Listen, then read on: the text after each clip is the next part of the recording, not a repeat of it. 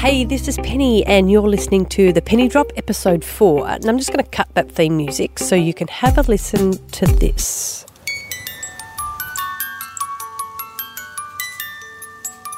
Ah, the memories, eh?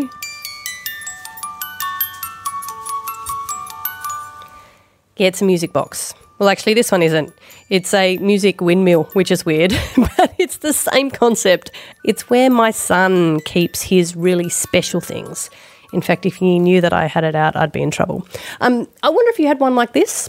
You know, a box or something where you could put your special stuff, maybe stuff that your siblings weren't allowed to touch.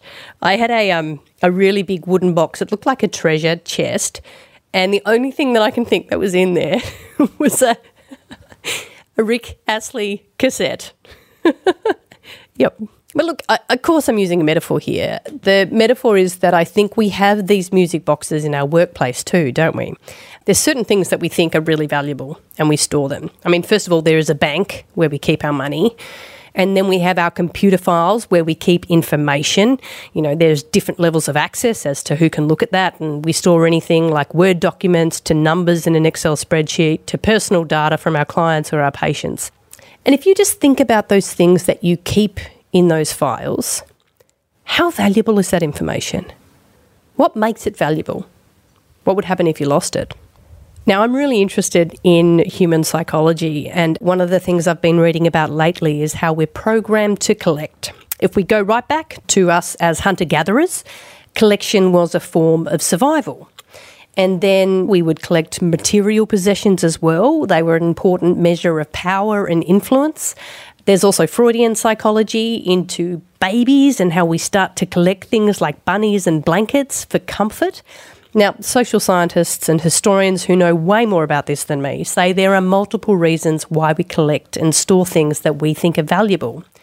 And some of those reasons are about interest, identity, and influence. If we take a real modern day look at collecting, for me, I think about my phone.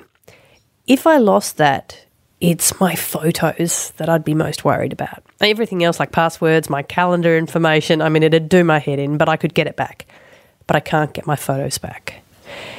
And it's funny because I can say that and we can all recognize that the photos are valuable because they've got meaning to me.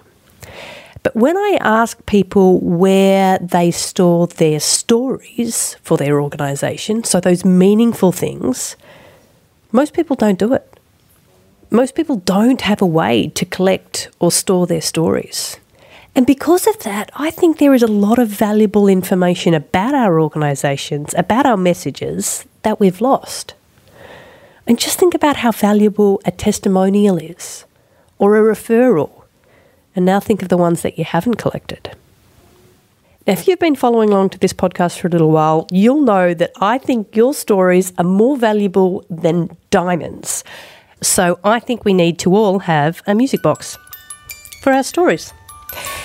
The first step, I think, is in whatever note taking device or implement you use, from an app to a notebook to an Excel spreadsheet, whatever, make a new column.